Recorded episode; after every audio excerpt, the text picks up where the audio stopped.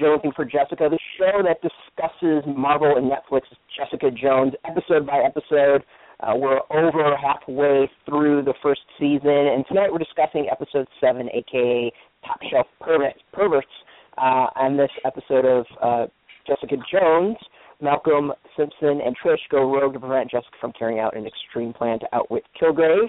Uh, I'm Brett, and joining me tonight is always my co-host Elana. How you doing? Really excited. Um, I'm good. I, am really looking forward to our next guest. Uh, she's somebody who I've talked about pop culture with before, and who has an expertise when it comes to cultural uh, criticism and analysis that is really perfect for talking about Jessica Jones. Are you ready to introduce her? Yeah, absolutely. Uh, so our guest tonight is Jaclyn Friedman. Uh, she's worked her work has redefined the concept of healthy sexuality and popularized yes means yes standard of sexual consent that is quickly becoming law on many U.S. campuses.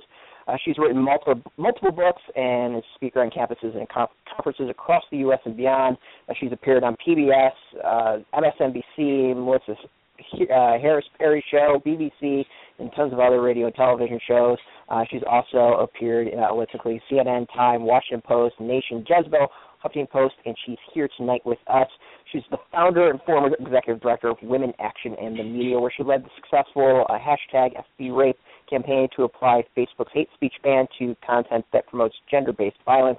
She's also a charter member of CounterQuo, a coalition dedicated to challenge uh, challenging the ways we respond to sexual violence. Friedman holds an MFA in creative writing from Emerson College. It's going to be awesome tonight uh, to discuss Jessica Jones. Welcome, ja- uh, Jaclyn. How how you doing? Well, I'm uh, I'm blushing, and it makes me sound very tired. but I'm glad uh, to be here. No, I really appreciate having it. It's it's one. This is a, a show that's I think uh, allows for a, a great discussion from like really serious topics, and I you know I, I not to not to put pressure on you. I think you're going to be awesome and and give some uh, a lot of insight that you know you don't normally hear when discussing like pop culture television shows. So thanks for coming on. Really really appreciate it. Absolutely. So for folks who haven't listened to our show before, um, you know we focus each episode on one particular episode of the show. Uh, you know we we make sure to avoid spoilers of things that were in future episodes, but we certainly will talk and reflect on things that were in the earlier episodes as well. Um, I, uh, you know, I think like as a general episode the itself, you know, do you have any thoughts about how episode seven stands up in the series? Did you feel like it was a strong one or a weaker one? Are you asking me? Oh yes, yes. Okay. Uh I thought it was quite strong, especially in the main plot. Um you know, when you get to that declaration at the end. Um Yeah. I mean, I guess I kind of want to back up for a second and talk about the context from which I'm watching the show, which is that I haven't read the comics. Um and I don't tend to watch TV like this. I don't like watching really scary stuff. I don't watch violent stuff. Um so uh I mostly watch these episodes and feel like throwing up on my shoes the entire time. Mm-hmm. Uh, so I I, sh- I I feel like I should just confess like I think it's a phenomenal show. I'm not enjoying watching it. Does that make right, sense? Right. Absolutely. Actually, I was just curious to ask you, what was it that got you started watching it? Was it just you know that a lot of feminist folks are, are talking about it, or what was the what was the draw? Well, I saw a bunch of stuff written about how it was really uh refreshing in the way it handled female sexuality, and that piqued my mm-hmm. interest.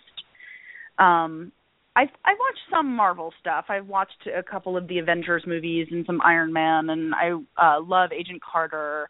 So it's not like I, I'm completely new to this world, but uh so I was like, oh, well, this sounds interesting. Maybe this will be up my alley. And I've always liked Krysten Ritter and always felt like she deserved a better vehicle than she's had. So, um, and mm-hmm. I definitely think this is it. I think she's crushing it on this show. Um, and I'm so happy to see her have a vehicle that's worthy of of what I always sort of suspected was in there.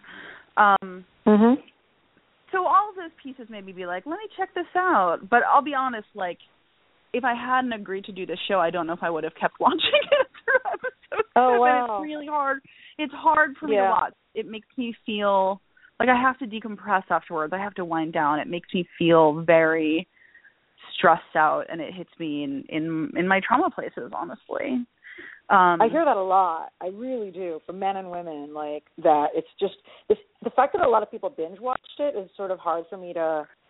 Oh my god, fathom. I can't. I have to watch like Master of None afterwards, or or Jane the Virgin, or something delightful, or like Yeah, the Great yeah. British Bake Baking Show. I have to like cleanse my palate afterwards, or else I can't continue my life. Um, I can't Yeah. imagine binge watching this show. So, which is all to say, like, I feel differently about this show in terms of saying like this was a good episode than I do about other shows because I don't relate to it that way in the same way. But Mhm, I thought it was a brilliantly crafted and I thought it was a great episode in that um it was terrifying.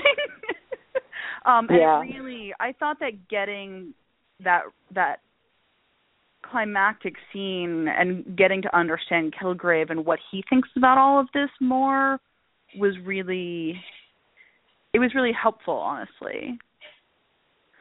Yeah, I think that one of the real purposes of this episode is to show you Kilgrave's perspective, you know, and how he voices just an extreme version of things that a lot of people and men in media basically say without thinking all the time. Um, and that Oh, my he's sort of expressing a logical extension of it. that moment where he says in 30 seconds i'm going to walk out of here and you're all going to decide this was hilarious and i'm like yeah that's actually what happens right everyone just decides it was hilarious Mm. Mm-hmm, i was mhm. like i thought that was so on point I, I really felt like that entire monologue and some of the other stuff that we've heard him say in previous episodes in the the sandwich saved me episode which i think was episode five when he first meets jessica he kind of negs Mhm. her like a pickup artist i don't know if you talked about this on the previous He shows We have not talked about him negging specifically like a pickup artist, but that's a great comparison.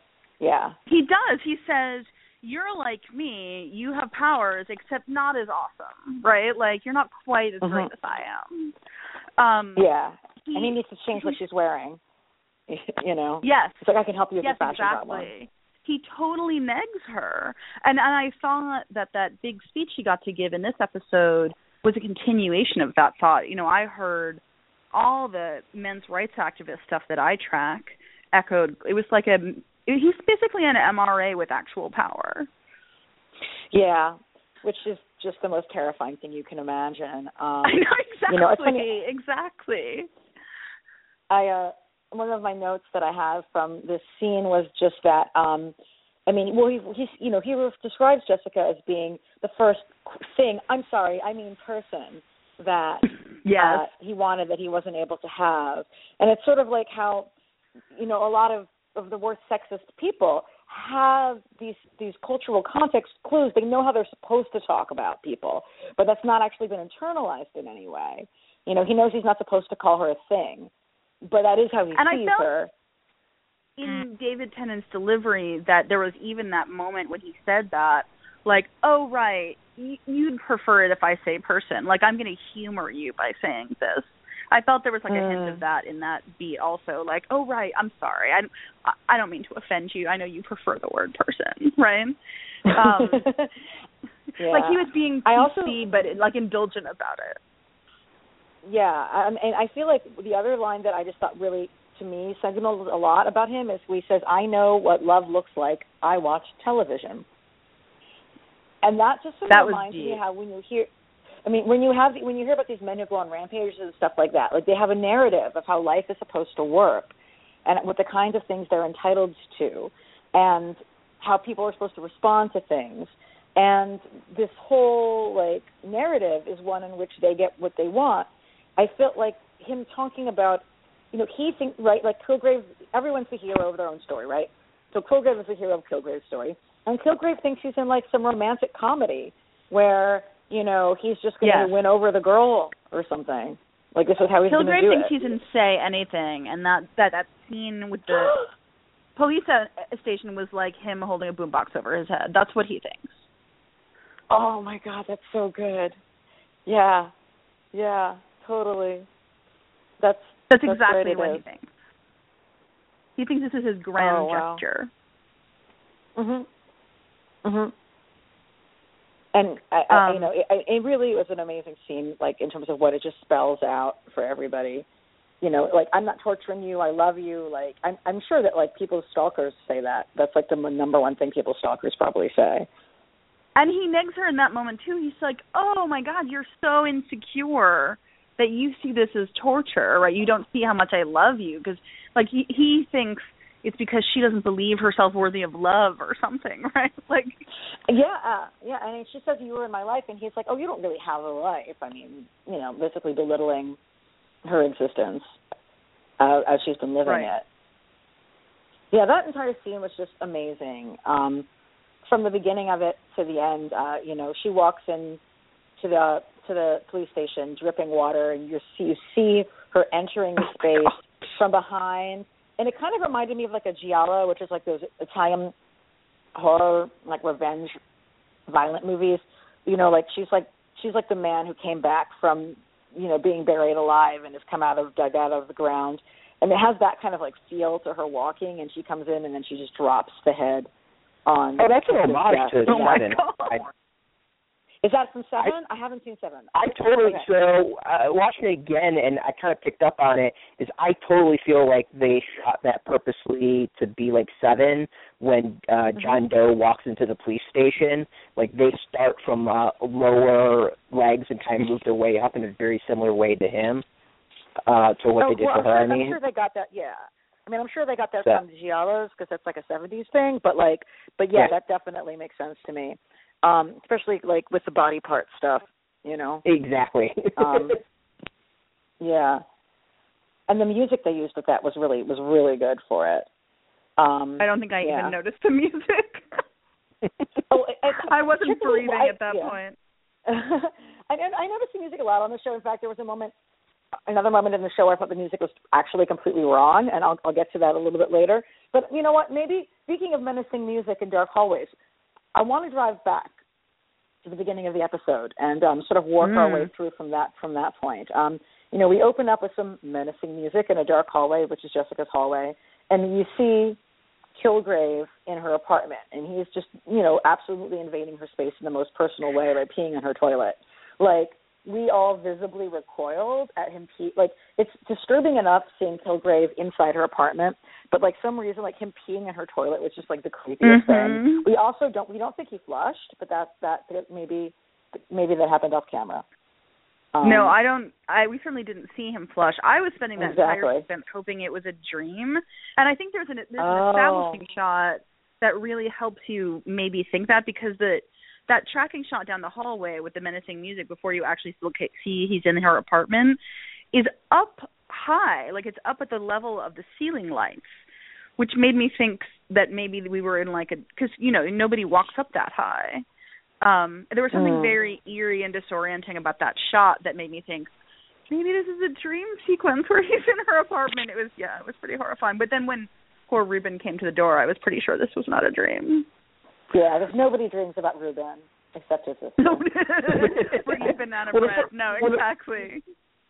When the first time I saw it, I actually thought it was um a scene in the past, and that they were going and they were going to do something Oh. about like Kilgrave and her in the past, and then it's quickly not the case because Ruben shows up. Right. Oh, That would have made sense too. Oh my God, he just he's just lamb to the slaughter. Like he is the most lamb to the slaughter thing that has ever happened in this show. You know? He was such a lamb. Yeah. I brought her banana bread. Oh.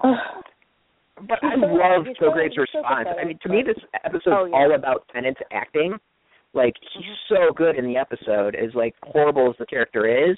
Like his response to that scene of like, "Why'd you go do that?" and the way he delivers that line is like so amazing, so fantastic. It's one of those like I couldn't help but laugh, being like, "I know you're an asshole. I know you're gonna just kill this guy and do horrible things." But just like the your your acting ability uh, basically they just did a fantastic job of like of acting and presenting that character where you don't Yeah. completely hate him because he's so good in that role. Well, and I think that I agree. I mean, I think Tennant is. A, a, it's hard to imagine anyone else in the role at this point. Uh, I feel that way about Mike Colter and Krysten Ritter as well, honestly. Oh um, yeah.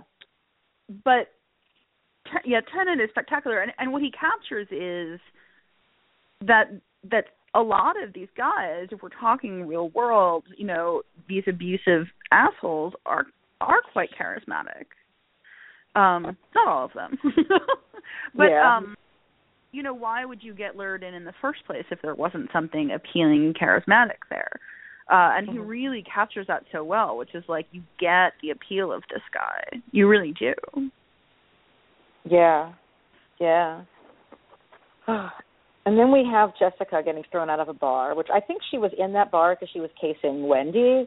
Um Yeah, and we we kind of have a flashback where you know where the where the the, the man who's in the garbage because he doesn't have a house tells her that she stinks and she says I'm a piece of shit and shit stinks so which is sort of a you know calls back to the last episode which ended with her being told by Luke that yes she is in fact a piece of shit because she Mm. completely lied to him and given the nature of her relationship that was particularly egregious um yeah. Actually i would love to get your i mean your quick if you have any quick thoughts just because we didn't have you speak about their relationship so far. I mean i can't imagine how after her betrayal of him that that could you know like how does you even come back with that? You can't. But certainly like she she's a she stalks him. She's abusing you know luke essentially by sleeping with him when she knows damn well if he knew the truth that wouldn't have happened. Yeah, I mean, I I'm so torn up about it because I ship them really hard. oh Um, yeah absolutely but but i feel terrible about it I yeah, exactly. And like, why does she stalk him? Like, why is she taking pictures of him? Like, I still don't feel like we have an understanding of that. Like, why? I understand why after she slept with him, she didn't want to be like, by the way, I'm the one Yeah. who killed your wife. Um, but why would she? I don't know. I I don't feel like that's I been think she's adequately torturing addressed by the herself. show. I, I feel like Maybe. she's stalking him because she's torturing herself. She wants to like really She's like immerse herself. self-flagellating. Exactly. She's like, oh my god, let me see how this is the life of this like make of this man whose like life I ruined because I killed his wife. I, I that's how I. And then she gets be. drawn in. Yeah, but no, it's an it's a profound violation. You know, when I, whenever I talk, I talk a lot, you know, on campuses and things about affirmative consent and these ideas, and I always say when I'm talking about what does real consent looks like, I always say like no lying, right? Like you can't Yeah. sleep with somebody under false pretenses, and usually what I mean is like don't tell someone you're being monogamous when you're not or like don't tell someone you've been tested for STIs if you haven't or whatever but this is a profound case of that where she knows she can be certain that he would not sleep with her if he knew and so she's voiding his ability to meaningfully consent to the situation because he doesn't know what the situation is and she does um and it is it's I don't know how you come back from that. I think it's pretty unforgivable. I don't blame him for calling her a piece of shit, but then it breaks my heart because I ship them really hard, and the sex Yeah. is really hot. Yeah. um, yeah. Exactly. yeah. Thank you though. I'm really bummed want to out. Bring that perspective. Mm. I'm so Ugh. glad that she finally told him. Like it was crushing me every time they interacted, and she didn't tell him. Yeah. Yeah. I keep I kept kind of putting it out of my mind also because in the comic that's she doesn't do that to him. I'm sorry. In the Oh. comic she she in the comic she did not kill his wife. There was no wife. Therefore, it's easy for me to forget that she kills his wife because that's not part of the story that I have built up around them.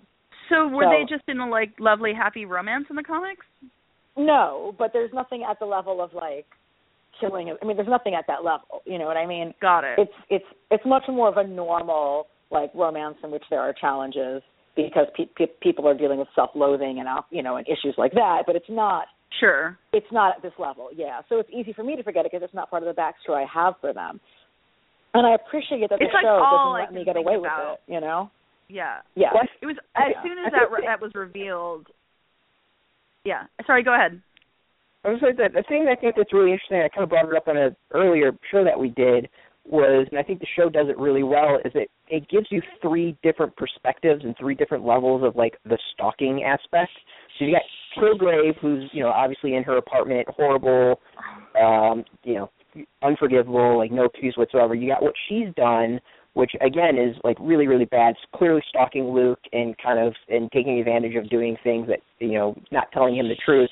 And then you've got her neighbor, who in a weird way is stalking and kind of obsessed with her, like showing up and bringing. You mean food. Ruben? Yeah. Yeah. And Yeah. it's it's like it's three different perspectives on the same story. Hmm. I don't know if what Ruben's doing rises to the level of stalking. I think Ruben is certainly deliberately not reading cues. or or obsession. Yeah. Like I I- like I don't know how you wanted to describe like not necessarily stalking, but obsessed, sure. yeah. But I don't think he, Yeah. I would say he rises to the level of stalking. But I understand it's a similar dynamic for each of them. It's each of Yeah. them have an unhealthy obsession, to be sure. Um, hmm And then even Ruben's sister in a weird thing? way has a weird obsession with Ruben. Yeah, I don't The- even under. Oh, they're disturbing. well, yeah. The other mirror thing that's freaking me out, if I can go on a tangent for a second, Mm-hmm. is hmm um I rewatched all of the original trilogy Star Wars movies this weekend in preparation and then I just went and saw The Force Awakens and I'm not going to spoil that for anybody but um mind control comes up quite a lot in those movies except it's used by the good guys. Um and it's almost the exact Right. instruction, right? You know, these are not the droids Mhm. you were looking for. Um and uh and it just it's sort of flipping me out. I don't even have anything smart to say about it except like Mhm. boy are those things handled really differently than oh, absolutely. you know yeah. That's a great point. I, you know, I play Dungeons and Dragons. I'm sure people are not horribly surprised. And one of the things that, like, one of the, I, I know, and one of the things that if I'm playing a character who's like has a good ally, who's good as opposed to neutral or evil, and that character has magical powers, I do not use like mind control powers in that role because you can't, in as I define it, like you can't be good and you you know and have certain access to certain spells that enable you to control the mind of someone else. Like the most I'll let a good character get away with in terms of mind control these things is the power to make a person fall asleep on command. But like the power to change people's minds using magic, that's something which a good character, to me, in Dungeons and Dragons, will not do. but have you seen the force awakens Oh, of course. okay I so there's a scene that involves Oh wait, mind sorry, you control mean, but sorry, you, you mean the you mean the new the new movie? I'm sorry, no. the new one yeah I was thinking of a new Dawn. I have not seen it. No, good people use All right. people. Good people use this in, in in all kinds of media. I mean, you know, these are not the droids you're looking for. As the example, obviously, I'm thinking of. But Right, but do we wish know. that he hadn't done that? I think is an interesting question. Like it's very clear on Jessica Jones, like mind control is a total profound violation. But I don't remember ever thinking, gosh, I wish Obi Wan hadn't, you know, mind controlled those stormtroopers. oh yeah, I mean, nor did I. But also, I was like two when I first saw it. So Yeah, You I know. Know. I guess it's for me though. Like when I'm playing, when I'm when I'm role playing though, it like feels like it's me doing it in a way which makes me feel like different about about it. But I totally get what you're saying. Like you know, uh, there's the questions of like what is the level of what's the level of of mind control you're exercising? What's the reasons you know for it, etc. But I, I do feel like right, can it be you used in self defense, for example? Those sorts Mhm, of questions. Yeah, exactly. Anyway, the, the mirror, the echoes between the two of them have been just sort of like freaking me out a little bit because they're handled so one hundred percent differently. Um, just one hundred because only the good guys. Well, no, that's not true. The anyway, we don't have to talk about Star Wars for you know, but um, but but there are a lot there are a lot of mirror things happening in this show. The other thing that I thought was mirrored nicely in this episode to get back on topic was the idea about who has control of Jessica because it's not in this episode just Kilgrave who's trying to control her, right? All of her friends are trying to stop her from doing the thing she wants to do. Now, the thing she wants Mhm. to do is a terrible boneheaded horrible idea. Um possibly life altering and irrevocable. But at the Yeah. same time, one of the things I recognized in this episode in particular, and and I think throughout the show, is when you've been violated in that profound a way, you know, having control, having agency over yourself is so profound. It's so important. Um, and I saw that being played out here that there's all these well-intentioned people who are saying like no we know better than you do about what needs to happen here Um, That's true. And mm-hmm. and you kind of rooting for them because what she's trying to do is a terrible idea, but at the same time, I really empathize with her a lot because one of the things you see in in real life in abusive relationships is friends who are who say he's bad for you. You need to leave right? Or like here's what you need to do. Friends who try to fix the situation or or tell the person they think is in trouble what to do because they're they're afraid right? It comes from a really good place. Um and it's the exact same dynamic we see that play out in this episode. And it doesn't help because what that person is experiencing is a profound uh loss of control and the thing that's going to help them most is feeling like they get to make their own choices even if yeah. they're not choices that you feel like you want them to make like letting that person make their own choices is profoundly important in helping someone who's being violated or abused in this way um That's and I very thought helpful. it was very smartly done i don't know if it was intentional but it, i feel like it must have been uh in this episode yeah well, the other thing also is that getting in car- her going to jail. One of the things that makes jail terrifying is you have the utter loss of any kind of autonomy. So if you have a right. fear about losing control, then like being in jail is like the worst thing that could happen to you, basically. So that's just you know, and and and she's she's you know she spends the whole episode trying to get herself in, in, into jail, and then in the end of the episode, she's essentially signing herself over to Kilgrave for Kilgrave to control her too instead. But what if I it's mean, not the worst thing that could happen to you? Like, what if you're choosing it because mm. you think other like the worst thing that could happen to you is someone keeps killing everyone who comes in contact with you? Yeah, I mean that that's her reality certainly. That, that, that as she, she as she experiences it. But I think it's still significant, like for for for like a lot of people, like you know, being in jail, and that's what's the scariest piece is that loss of control oh. over yourself. Yes, and I don't think the show romanticizes prison at all. Um yeah. But I do think that it was a radical way to explore what what does helping someone really mean. And you know, she says to to, to Malcolm, "I'm going to end it," and he says, "Yourself?" You know, as in mm. suicide. And she says, "There's another option." And she says there's another option because that's implying that suicide is an option. Actually, is how I, I is how I interpreted that statement. Not that she was considering it in that moment, although she obviously considers it briefly after after where Wendy accidentally ends up after she threatens Wendy and then accidentally almost kills Wendy. Jess has a moment of look, look, looking and looking at, at that train and considers whether or not she wants to the train hit her. You know, that scene was so great, and what I loved about it was the way that the writers are really committed to the continuity of the world. Like Jessica is drunk, right? Like she's really shit faced. And that has an impact on her like that moment. Like we don't see Jessica screw up and drop people most of the time. Um but so I I, I really loved it. They didn't overplay her drunkenness, but you know, that was a little out of control and like every choice in this world really has an impact. Um but mm. yeah, you also see her have that moment where she's like, maybe I'll just let the train hit me. Beautifully shot scene of her looking at Wendy through the other side of the train once she throws oh. Wendy aside and she jumps up the other side. Oh the my god, Wendy is like, crushes me. amazing. And the actress who plays Wendy, I, and I forgot her name, is so fucking good. The actress and the, like, the actress yeah, who plays Wendy is I forgot her name. I think she's so fucking good though. Robin, and that's such a hard Robin Weigert. Thank you. Oh, you're so much better at that than me. But yeah, I just had IMDb overnight. I'm cheating. but yeah, but like w- w- Wendy is this is this episode like every scene Wendy is in. Wendy is just incredible. She got to do a lot more I this mean, episode. Yeah, absolutely. I mean, you know, she she like she she really was wrong to like deeply here. Oh yeah. Although I feel like that whole plot is like the least interesting thing on the show. For me anyway, like whether or not mm-hmm. that you know the lawyer gets her divorce and gets to like marry her little trophy wife. It just keep reminding me of that um SNL skit from this weekend, though, Meet Your Second Wife. But um Yes. Yes. yes. I, I I just don't wildly care. Do you guys care?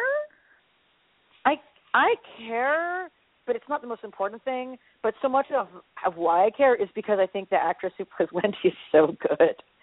Um, I mean, obviously, I care about the fact that they have this like story that they're telling that's you know a, a, a like a lesbian version of a story that gets told about men and women all the time.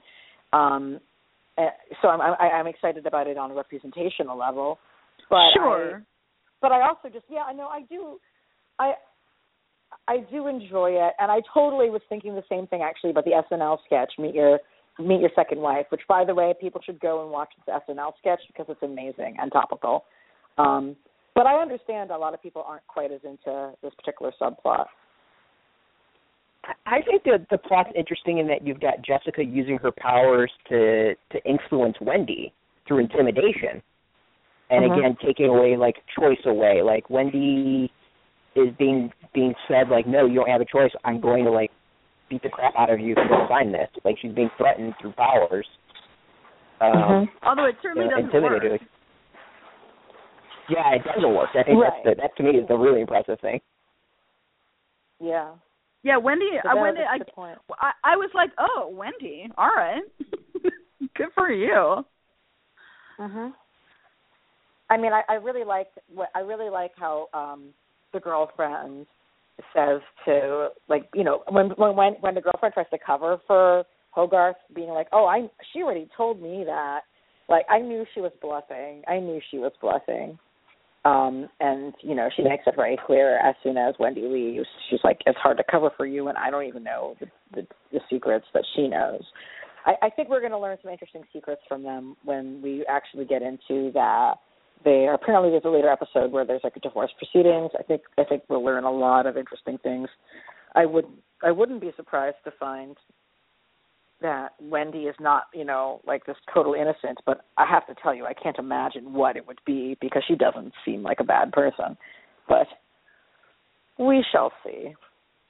I want to know what lawyer's dumb enough to let that get out to anyone. Mm. I, I Yeah. I'm, I'm I'm not telling my wife where the bodies are. I don't care. I'm, no, I'm keeping that.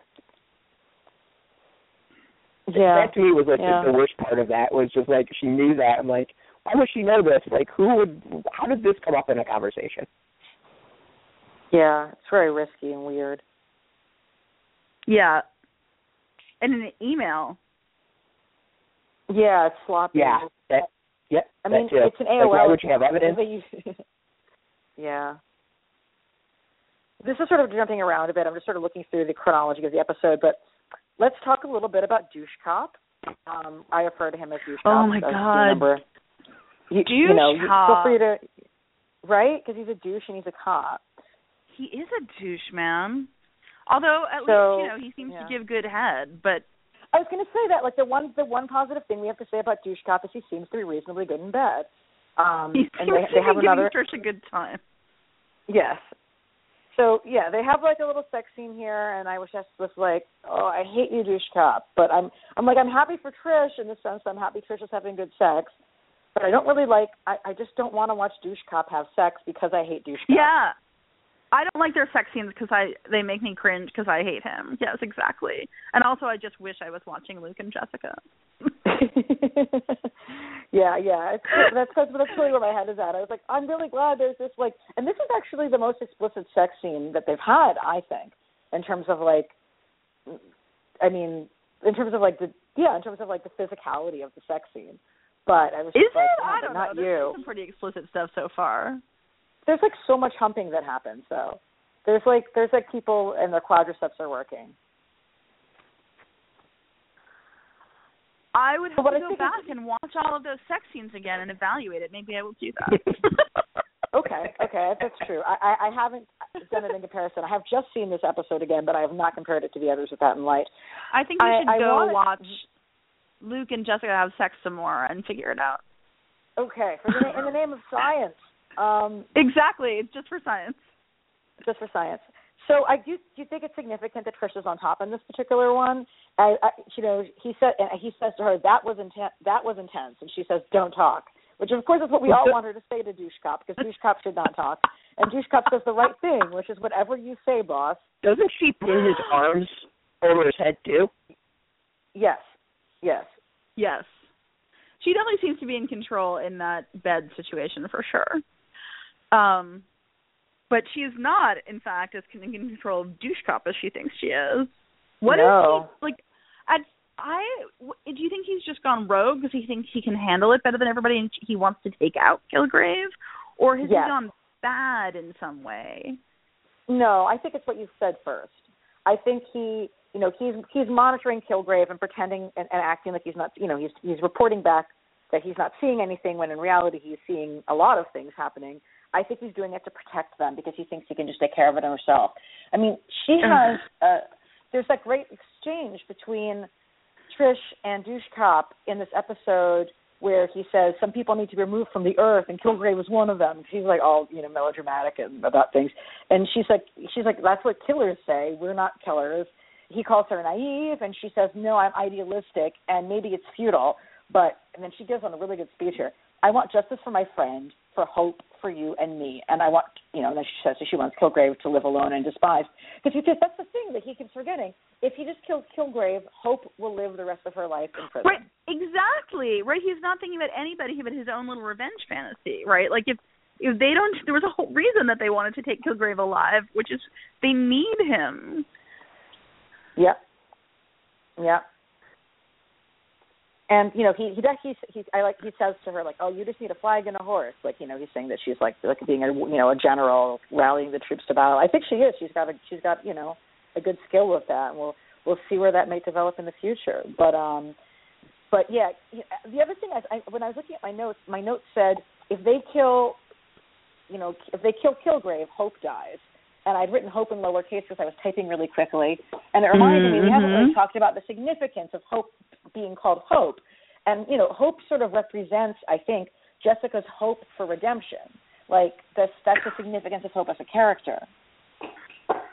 Yeah, I think that's spot on, right? Like that if she, that Jessica's trying to rescue Hope and and thereby like not have somebody yet another person be irredeemably fucked. But I also think it's not just about her wanting to help Hope as a person, though. Like I think there's something about her feeling like if she can help Hope, it'll make up for the, the bad things that she's done, or at least put an end to them, right? Like turn turn the ship around in some way. Mm-hmm. Yeah, I think mm-hmm. so. I think that obviously Hope is named on purpose. Um, yeah, if if they kill Kilgrave, Hope dies. I think is very poetic. Any any final thoughts on um, on uh Trish Walker on Top Sex? Or are we going to move on? I was like, this is I'm like this is interesting to me, but yeah, I think you're right. Like, it's, I think it highlights how she thinks she's in control, and she's not as in control as she thinks she is because he's kind of gone rogue because he thinks he knows what's best. Yeah, she thinks she's calling the shots, and she's not. He's still douche yeah, it up. To me, to me, the the most significant outfit is just her pinning his hands back. Like that's a very dominating thing in many ways, and she thinks she's in control. Yeah, that that's what I took away from that move. Yeah. eh, man, they're still sleeping with each other, but I'm sure she'll I'm sure she'll find them together eventually. Um, I still think that's weird. We should talk. Yeah, they're a weird couple. I mean, I it it it, it is it is it is weird like the sort of rom com drama that they built like between talking through a wall to each other and yep. then now as sleep I mean, sleepless I, in my hallway. I bought it emotionally, but I just wish it wasn't happening because I think Trish deserves better. yeah. Oh, Brett, I love that sleepless in a sleepless in a hallway. That's great. That's, sleepless in a hallway. Really yes, exactly. Speaking of hallways, we have the uh, Robyn proclaiming herself a human lie detector test to oh Malcolm. Oh you addicts are so sneaky. Oh God, I. It, she could be really hard to watch. Like Robyn, Robyn and Ruben are both really hard to watch, but I feel like Robyn is particularly hard to watch this episode because we know what happened to her brother, but also she's just such a mess. I mean, you want her to be comic relief, but it, there's nothing particularly funny because you know her brother is dead. Yes. he wasn't. I mean, that's dead, that's what I was experiencing in that scene. Anyway. Is like, Yeah, I don't she's the one know. character in the show I can't figure out. Like I think she's it's just poorly written and it I like I just don't know what they were thinking of trying to do Um, because she bounces all over the place as far as what she's like going off about and at times they play her sympathetic and at times they play her as complete nut job like it's it's just a weird she's I think my most the thing I dislike the most on the show. Hmm. I think she. I think the two of them were originally we're supposed to read them as comic relief, but of course in this episode it stops being funny. I mean, I'm not saying that I find her and the things she say says light and amusing, but I think we're be laughing at her. Mm-hmm. Right? We're in on we're in on the joke, right? She's like so smug about like how she knew that he was lying and and when in fact the answer she, he gives her is in fact another lie and she assumes it's the truth, right? We we as the audience are are supposed to laugh at her, but at the same time you can't really because her brother just got violently murdered. I, that's totally true. But and I would also just add though that like I I don't feel like anything between her and her brother has ever been laughable because they're so fucked up. Like their relationship. I mean, in this episode, like you sort of see like she's convinced that she had to take care of Ruben. That Ruben wasn't a sense. That essentially Ruben is not a real adult in her eyes. And maybe that's true. Maybe that isn't. But like if, if whether it's true or not, it's still sad. You know what I mean? Like they themselves are too sad to actually be comic relief, even even if Ruben wasn't dead. You know, that's my feeling. I don't it. know. I don't feel like I have enough information about their actual relationship to decide whether they're sad or funny. Like maybe it's mutually. I, I don't know. I mean, obviously, like incest is gross on its face, but um, but I don't know. I don't feel like we have enough information of what's uh, what, what was going on in that relationship. Oh, standing around in underwear cooking is certainly one of the things that were that was. But um oh gosh. he has an etch a sketch. So oh, yeah, the etch a sketch. Yeah. Although actually, Brett, this really dovetails with your point where you're saying, you know, Robyn thinks Jessica Jones has men quote under a spell. Like it's definitely like sort of role reversal. You definitely hear too about like you know women who blame other women for like men doing things that are fucked up. Basically, this could kind of be a play on that. Yeah, well, and also sort of misplacing who's got the control and who's the mind control abilities.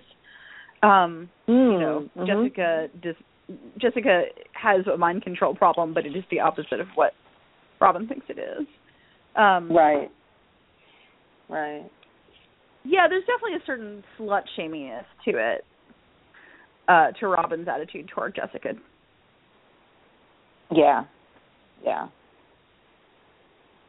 I think that's very intended, you know, and one of the reasons that it's assumed that we don't like Robyn actually it's because Robyn's the kind of person who says those sorts of things. I I think what I mean when I say she's meant as comic relief is I don't like her, but I think that she I think the stakes with whatever drama is going on there are so much lower than in the rest of the show, right? Like Right. it's Yeah. a moment to breathe, right? About the banana bread and the etch a sketch and all of that stuff. Like it doesn't I don't know. For me it's like a like a momentary distraction where I can not feel like throwing up on my shoes. Yeah. That that's true. The stakes are lower even though they're still like not zero. Oh. So let's talk about Trisha's mom. I've been waiting for this reveal for a while. um, this is quite a quite a character. Um, it's interesting. I don't think her that this character was in. Well, this character was definitely not in the Alias comic series. I don't think this character was in Marvel Comics. Period. Until now. Right now, they're they just like launched this like last week. I'm sorry, no, it's coming out. It came out today. They came out today. There's a Yeah. new comic book series about Patsy Walker. I don't want to go too much into it because it could be kind of spoilery to say. But in the comic series that got launched today about Patsy Walker, um, her mom had written comics about her life when she was a teenager. So Patsy Walker in the Marvel comic book series is someone who was famous as a teen because her mom wrote fictionalized versions of like her childhood that, that were written as Oh. romance comics. So, um, I by the way, like in Gone really, really Girl. enjoyed the comics. Oh, really? Is that? I don't know. That's interesting. In Gone Girl, the protagonist, uh, her parents, her mom wrote children's books about her that were very famous. Which is again actually a story about having agency removed, like someone else is telling your story, um, and you become famous as a character in somebody else's play. Or you, you're you're object and not subject. Um, so that's really interesting. Oh, how cool! I hadn't realized that makes a lot of sense. So, but yeah, yeah. And again, anybody who's interested in comics, I definitely think that the Patsy Walker comic is good, and you should check it out. I think it's doing some interesting things. Talks a lot about like working, and like I think that's a pretty interesting topic given all the desperate job seekers we deal with right now who are trying to just get by. But anyhow, so what thoughts do you have about Trisha's mom? because you know we we really had a sense of her being abusive and terrible, but we had not encountered her in the flesh until this very episode, and we saw her both today and in the past. Now, I feel a little sad about that plot line actually. You know, like I feel like the mom who was too ambitious and then therefore became a horrible monster. I feel like that plot belongs in a different show. Hmm. I I hate saying that. I mean, I enjoyed the scene. I thought that Rebecca De Mornay was genius casting, right? Like it was Yeah. it's well done, but it just reminds me of like did you guys see the Cinderella reboot, the live action this year? no, I did not. No.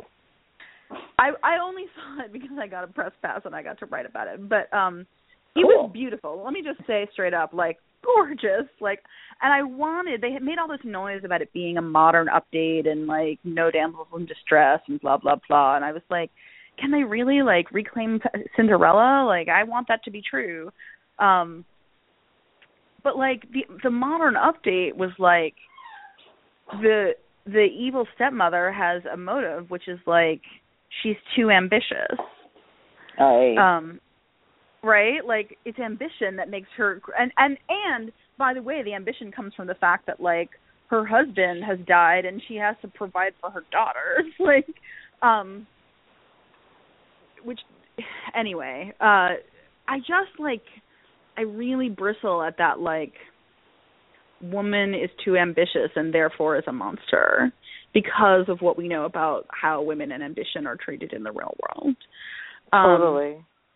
And so i i just wish it was something else. I certainly know that you know women are child abusers at about actually the same rate as men are child abusers right? Like i'm not saying i you can't portray a woman who is abusive to her daughter but the, the sort of rooting it in her career ambition uh i just i feel uncomfortable about it.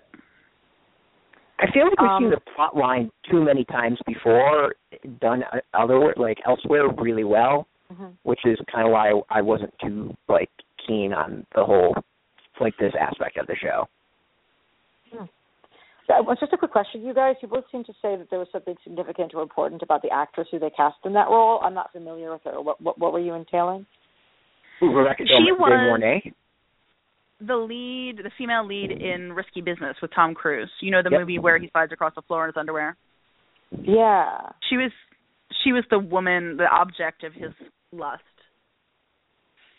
Yeah, she was also Um, the I think the crazy one in the hand that rocks the cradle. oh yeah Yeah, she she was she's like an 80s slash early 90s sex symbol Yeah. Gotcha. Yeah, I guess So it the show was answers what, what happened to Rebecca De Mornay to me when I saw her. I was like, oh, so that's where she is.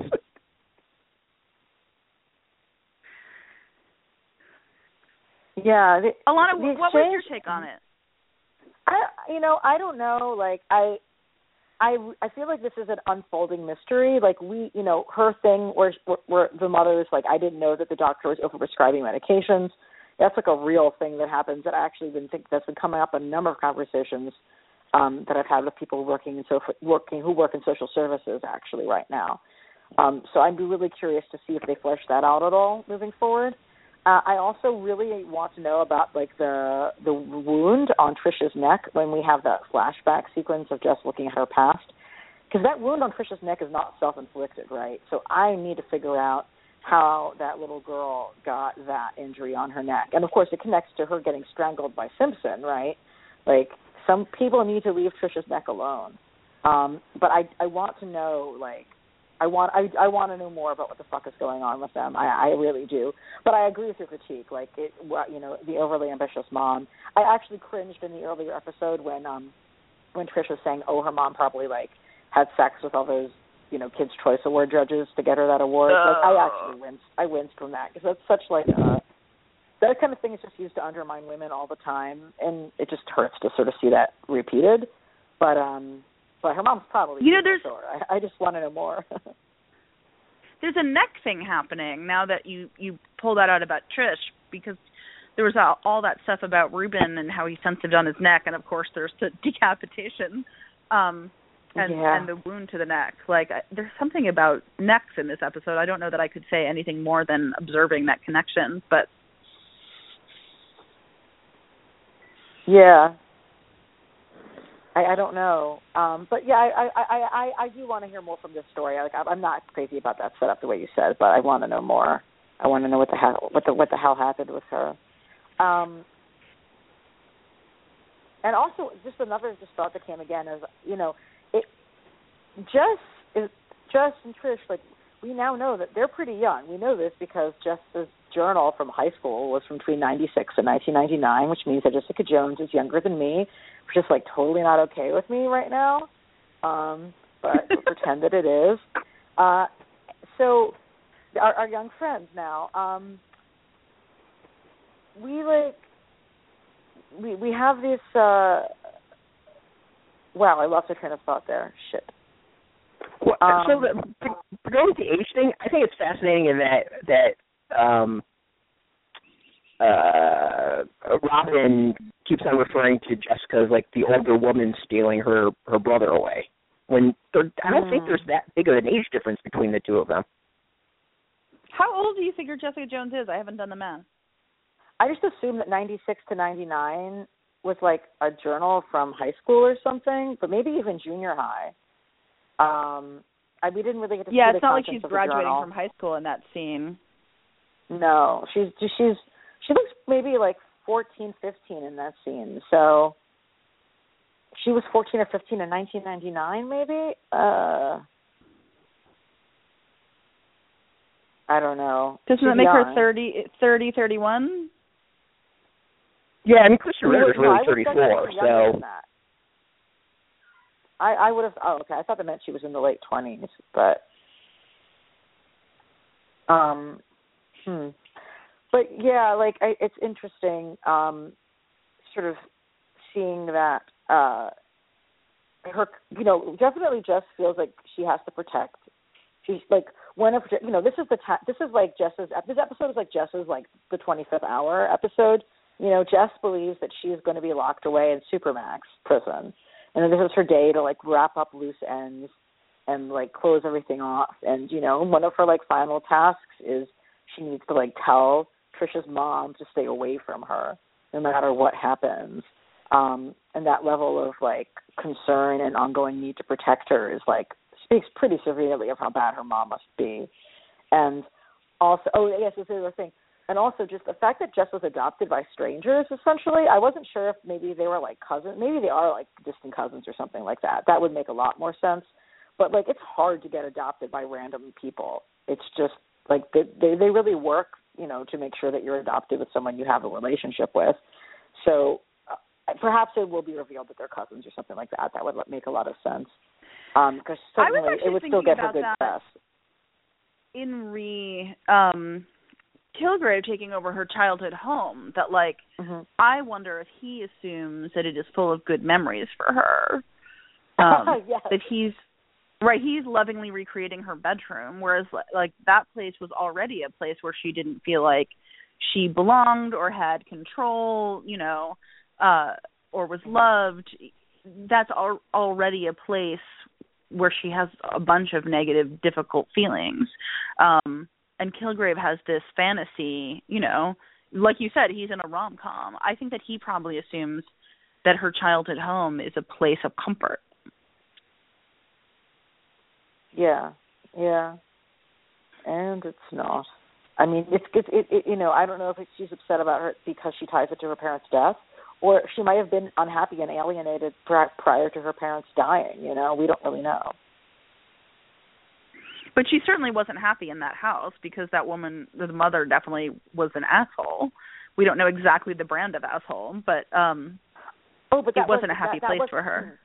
But I don't think that wasn't her house with Trisha's mom. That was her house with her old parents before they died. Oh, all right. I misread that. I'm pretty sure that that's what it was because she. The reason she left the journal is she's like being moved out of that house. Like that conversation oh, between okay. her and Trish was like clearly, at least to me, like very early in her meeting Trish. So that might have been like her like last day at her old house that she'd grown up in. Um, that was how I uh, that was how I read it because you know she like left the book behind by accident because she couldn't find it. Like she was being moved out of no, house. it all makes sense now. I just misread that.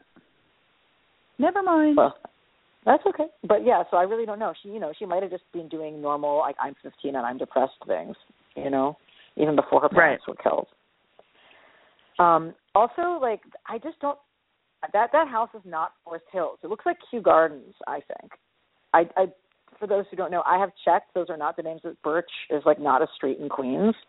Um I don't. I'm curious to know where they shot that scene, but it doesn't look like Forest Hills. The houses are too large and too detached. I think it looks like Kew Gardens, is another neighborhood in Queens. These are the things that keep me up at night, so I just figured I'd share that little tidbit. Um, oh, it does dovetail with something else, which is that one of the the things that Jess feels that she has to say goodbye to before she goes to Supermax is New York City itself.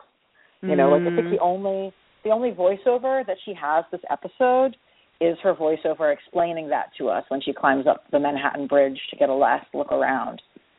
I did not think the music they used the theme the theme music for the show to score that scene, and it seemed really ill matched to me. It th- that music is really menacing, and I just didn't think that was what we were supposed to be feeling in that moment. I think maybe we're supposed to maybe feel menace at first, and then feel like, oh, we're above the world, and oh my God, this is sad because she's saying goodbye. I wanted it to be something that was more like I I wanted either the city sounds or like sad music or something. I thought it was weird to set that scene to the very anxious theme music of the show. I wonder if that's why I was having serious vertigo that whole time. I was like, it was mostly I was like, I knew I knew what I was supposed to be feeling, but mostly I was like, my God, she's really high up there. No, she is. I, I totally see why. But it may have been the music was making me anxious. Oh yeah, it was. I mean, and I just didn't seem like it was. I, I didn't think we were supposed to feel that way. It's like this, you know, it's her goodbye to New York, and she's yeah. from New York City. You know, she's like losing her city. Like that's one of the things that she's giving up.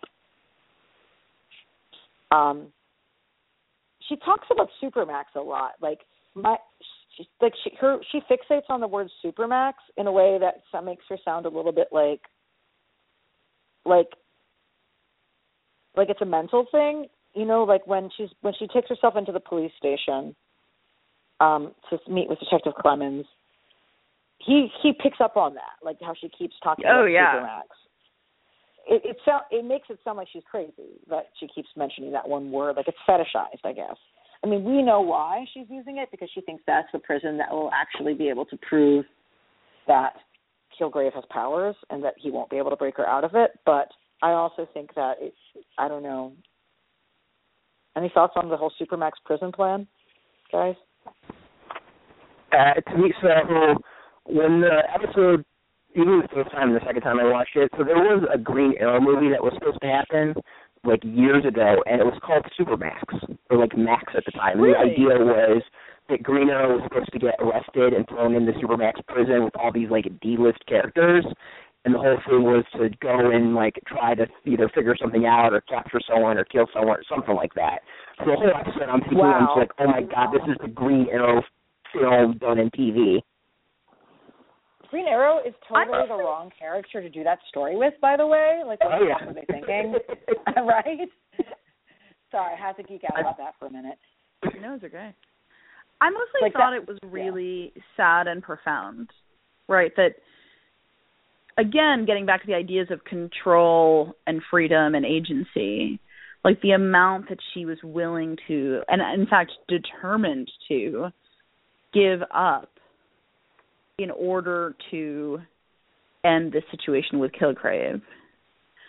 Um to resolve the situation. I thought it was actually really quite profound because she and I thought that that scene where she says goodbye to New York. I I think you're right to sort of to talk about that scene. I think that was a really key scene because it talks. Uh, it's very much about she knows she's she's fairly clear eyed about what she's giving up. She's not clear eyed about how well the plan's going to work. I don't think, but um. Mhm.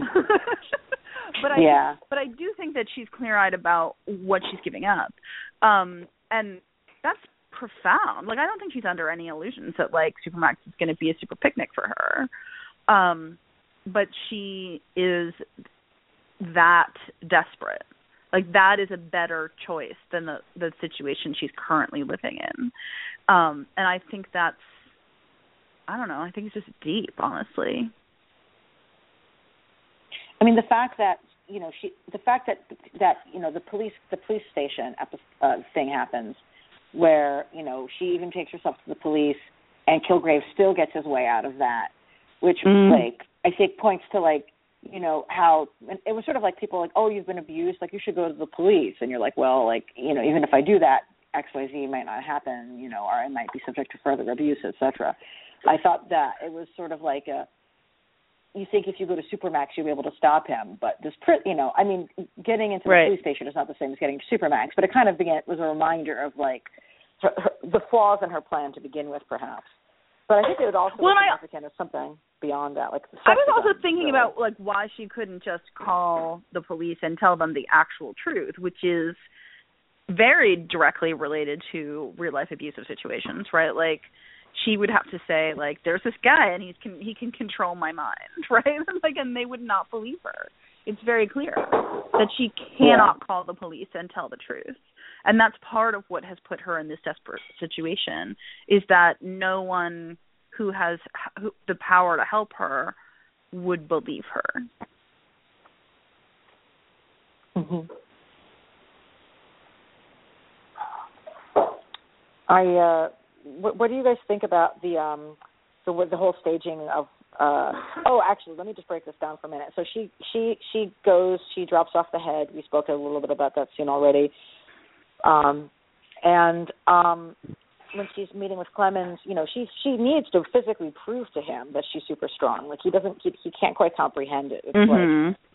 it's so outside. And this is a world where there really are barely any people with superpowers that the public is aware of. So it's it's not surprising that he has such disbelief. But I also do think it's kind of gendered, like the idea that this like little white woman couldn't possibly be dangerous and she couldn't possibly Mhm. be this murderer. I think is is pretty clear. Like that there's a bias going into that perception. And then the cop. Ah, and this is something you don't know, so I will tell you this now, Jaclyn. The cop who comes into the room to tell Jessica Jones she's free to go, he's a cop from the Daredevil show, and he's like Oh. friends with he's friends. He's like with a childhood friend with the two main characters from Daredevil. So when you see the cop come in and say you're free to go, for a second we were thinking like, oh my gosh, is Matt Murdock and um Foggy Nelson, who are like the you know the two lawyers and like protagonists of Daredevil, are did they come to go represent her? Like they're going to be the lawyers now, and you have this like glimmer of hope, and then you see them everybody with their guns stand and they're pointing at their heads, and you're like, nope, nope, she is not getting rescued by Daredevil right now. This is this is Kilgrave. Nothing good will ever happen. Gotcha. I thought I didn't that think way? that obviously because I haven't watched Daredevil, but I thought um like Trish had bailed her out or something. Ah, yeah. Even yeah. though that doesn't actually make sense if I thought it through because she hasn't been charged yet. So, but in my mind, I was like, oh, I bet Trish came and bailed her out. Um, Brett, what, what did you think of that? Did you have the Daredevil thing? I totally missed that reference. So I mean, like, kudos to you because that's something I didn't pick up at all. Well, it makes sense also because it's the, it's the precinct. You know, Daredevil is Hell's Kitchen. She's in Hell's Kitchen, so they're in the same precinct. Yeah. But yeah, that when I saw that actor, I was like, oh, oh, okay, because like Daredevil's gonna just show up and she's going to try to tell him not to take the case, but he's not going to, you know, he will he won't take no for an answer or whatever. Um, it would have been a great opportunity to tie the two together a little bit, like to to have him come in, or like there be some reference as she was kind of standing there of someone making comment of like, oh, that Murdock is is defending somebody. like it would have been just a nice small nod to it because we haven't really seen anything Brett, up to this point. yeah. Brett, can I ask you a question? Um, what did you think? What when she got when he came in and said you're free to go? What did you think was happening? Um, so I was convinced that um like someone actually talked to the chief and they knew that she was full of it and was like sending her away. Like I didn't think the first time I viewed it, I didn't think of anything of Kilgrave. I didn't think anything with her lawyer. I really thought it was something like they they just know she didn't do it. I think it's really to the show's credit that none of us thought it was Kilgrave, even though we know that Yeah. she's being, you know, stalked and by Kil- Kilgrave at every second. But none of us thought, oh, Kilgrave, Mm. until we saw the police with the guns pointing at each other, which I I think that's to the show's credit. Yeah, absolutely, absolutely. And the staging of the um everybody holding up the guns to each other's heads. I I, I'm try, I keep trying to find a word that isn't Mexican standoff, and I failed. But um, I uh, it's so intense. It, it was sort of like it felt like kind of like the end of Reservoir Dogs, except not at all thematically Yeah. similar. Um, I don't know. That was a pretty amazing way for him to take over the station. It's interesting. So I think that the scene gets really fascinating because it also allows him to explain why there's no video of him anywhere. Like this is how meticulous Mm. he is to cover up his tracks. Like that end of of the scene where he you see him going over and making sure to delete all the videos of himself. Um, I think it's needed. It was like really, really needed in the series because up to this point, I'm like, how is there no evidence of this guy anywhere?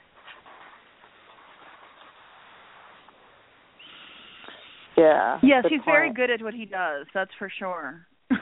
Yeah. I mean, I think that uh, you know that entire scene. It was it was unclear to me whether he was going to tell them to fire or not, and you just sort of pictured the incipient massacre.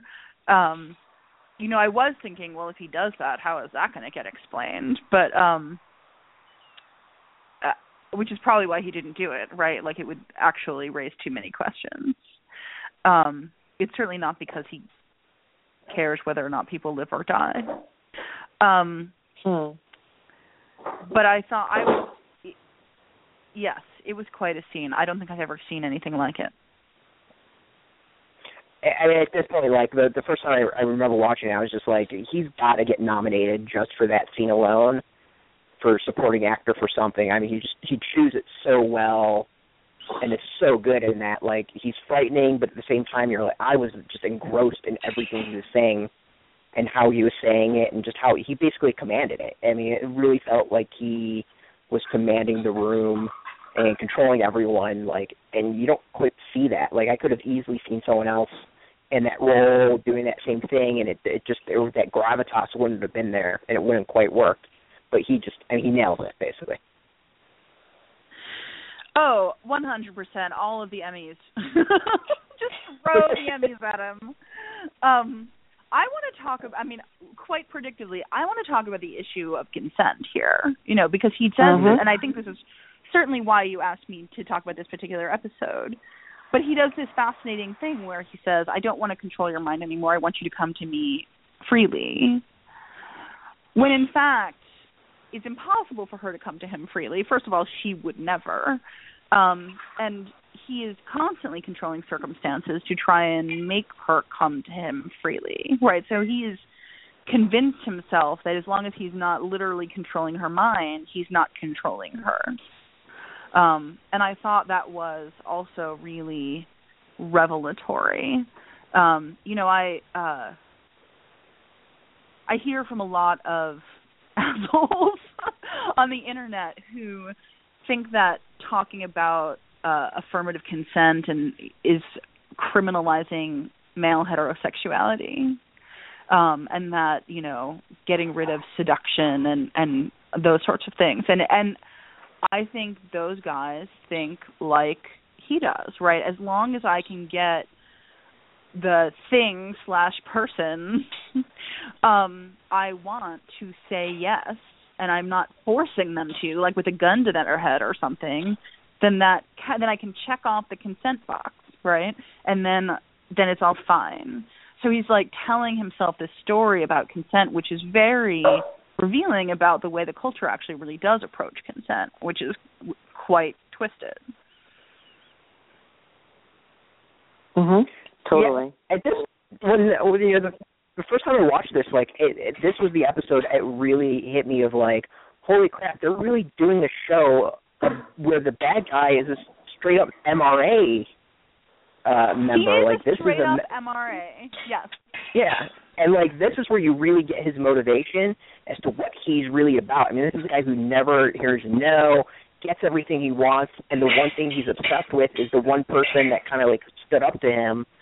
And you see that online with like all you know people stand up to certain movements online that I can't stand. Um, you know, they the the people of the movement glom onto that person because that person in many ways is saying no to them, and they just can't stand that. And it's it's it's fascinating to me to to see it in the, in like a television show and embodied and written in such a way because it's it's very subtle at the same time. It's not as like in your face as it could have been. Right. Yeah, I- I, mean, you and know, he I- I- is. Mm-hmm. Sorry, go ahead. Oh, I was was just gonna say that like, you know, he he he's so much all, all of his entitlement that he has just oozes through this whole scene. You know, that he expects everything to go and bend to him, and that it always has, and he just takes it as a given. It's like the most like white dude thing ever, basically. Yes. It reminds me of the Yeah. the T-shirt that's been making the rounds recently. Lord, please give me the confidence of a mediocre white man. Um, Yeah. Except he has the power to back it up, but it's the same thought process. Mhm. Definitely. Yeah. and I he just that, doesn't um, see that she cannot freely consent to him. That the, just the fact that he's not literally forcing her to his will does not mean she can freely consent. He's literally murdering people around her. You know, he's he is an actual terrorist. Um and and yet he thinks because he doesn't have this show's equivalent to a gun to her head that whatever she does you know short of that well she freely can say you know she said yes right like n- therefore it's a technical y- check and i'm not a monster right that's the story Mhm. he's telling himself Yeah. Definitely. and that's a very common story Mhm. Yeah, I, I I really hope that people will recognize things about themselves or other people they know from this show because that would be radical and and incredibly helpful. I do know from some friends. I mean, I, you might be getting some of these emails too. That there are still guys who like watch the show and take away that like Kilgrave is you know this misunderstood good guy. Like there are people that delusional. oh my Yeah. god that's worse than when sent- everyone was lionizing don draper Yeah, it's absolutely. I mean, it, I will admit that like Scott Eric Hoffman does get the most insane fan, like the most insane hate mail of like any man, of any like white man. Like he just gets the most insane things. But he's like, yeah, he's like he gets stuff from people defending Kilgrave. what So i mean i i was going to ask what are they saying but i know what they're saying yeah, exactly. They're just being MRAs. Like they're just being MRAs about it all. And they also think he's in a rom com. He they they also think he's in Say Anything. Pretty much. Well, it's not as much I mean- as a rom com. It's more that they feel like he's wronged and it's like unfair. Like he probably had a hard childhood or like whatever, and so he's just you know misunderstood or whatever. You know what kills me with that narrative is like lots of people have hard childhoods, and most of them don't go on to be violent criminals. Yeah. Yeah. Ugh.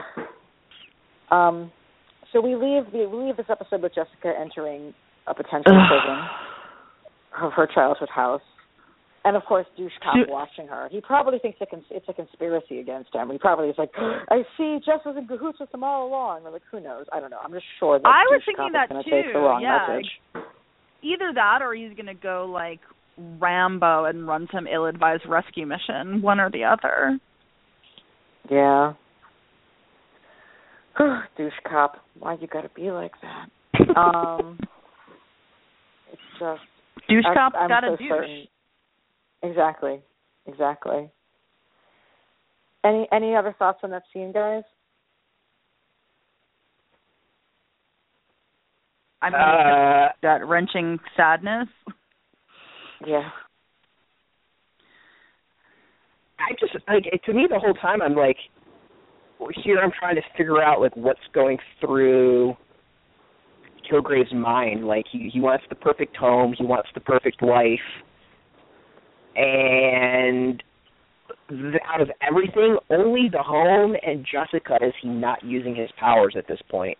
Like when he bought the home, he could have easily told the guy, you know, sign everything, take this money so it looked like I'm the up and up and give me your home, but he doesn't. He pauses on that and then he you could see him uh-huh. frustrated and he goes through the normal the normal like methods and actually does it above board.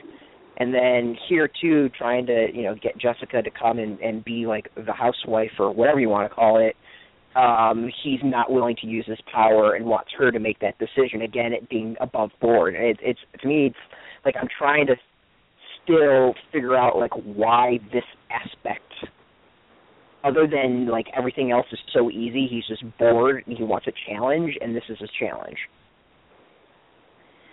I think it's his way of making it special. Yeah, I think that you're. I think that's the same idea. You know, it, that this is special Yeah. and important in a different way, and it it reminds me of the, the.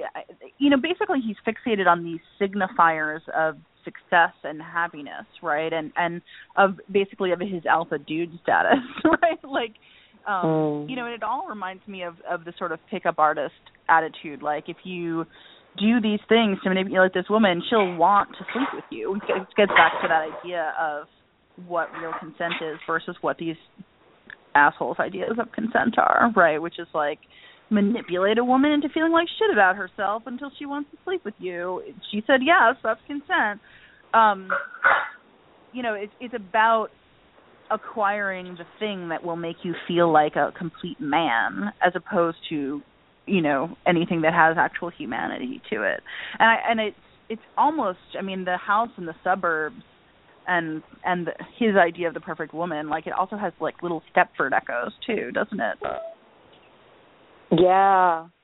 Yeah. He talks about how he wished he could have grown up in that, um, grown up in that neighborhood because those of the nice big trees, etc.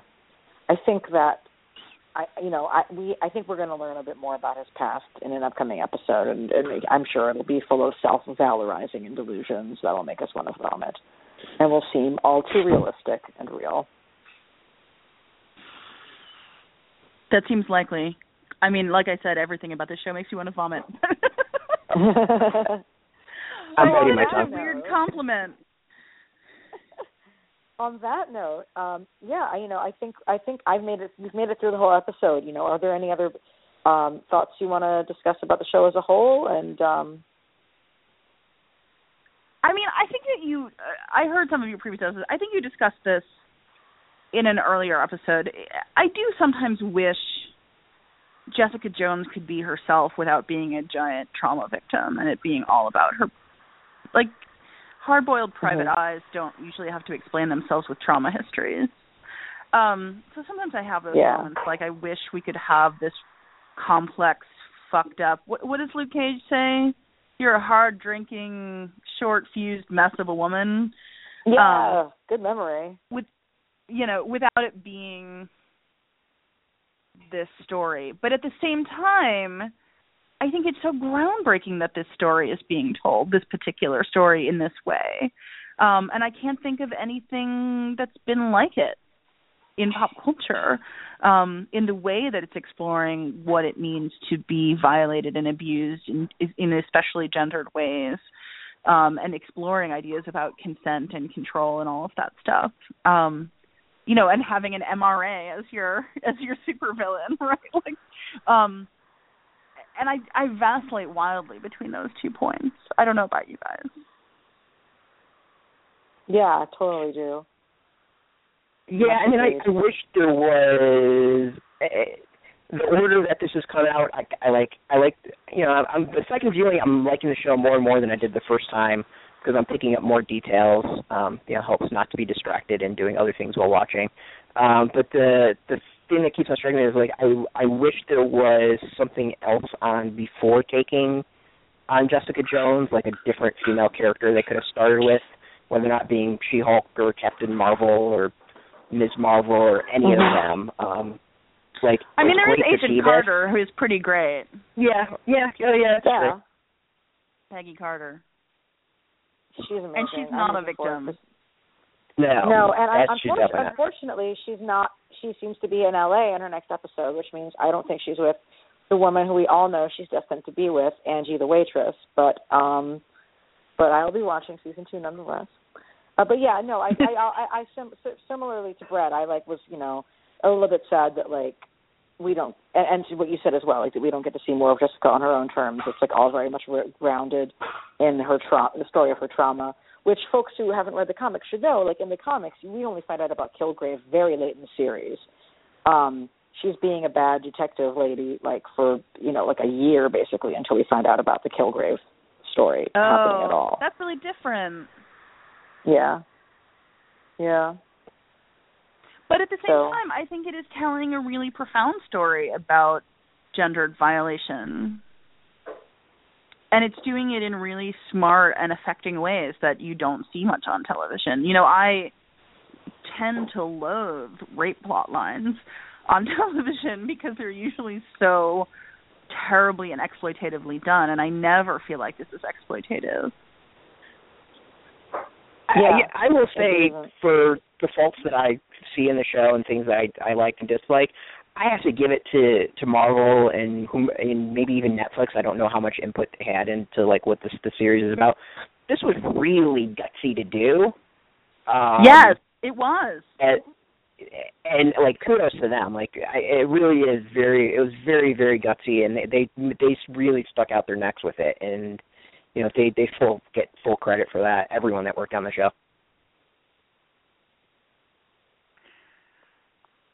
Right on.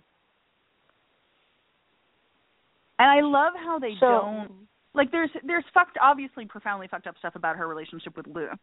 But they don't suggest the fact that she like wants to fuck the crap out of him is part of it. right? Like or mm-hmm. part of the fact that she's damaged. Like she just likes sex. And I do love how unapologetic the show is about sex in that way and how it divorces it. Like it doesn't say like oh, there's a lot of narratives, especially if you're a victim of sexual violence, that like if you like sex, if you especially like casual sex, that it's you, some way of you acting out some damage or trauma. And the show has never pinged me in any way about that.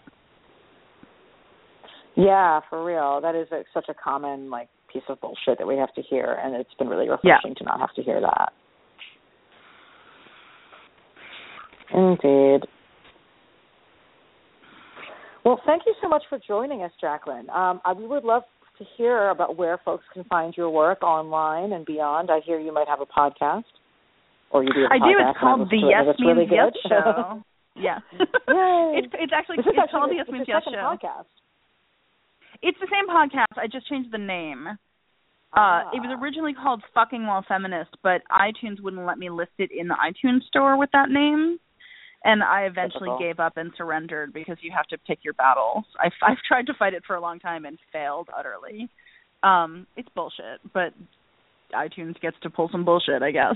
Uh, so it's the same show, just a different name. And you can find all the shows and all the information about it at jaclynfriedman.com, where you can also find information about my books and follow me on social media. Um, basically, if you want to find out more about what I'm up to, that is the website. It's J A C L Y N F R I E D M A N dot com. Awesome.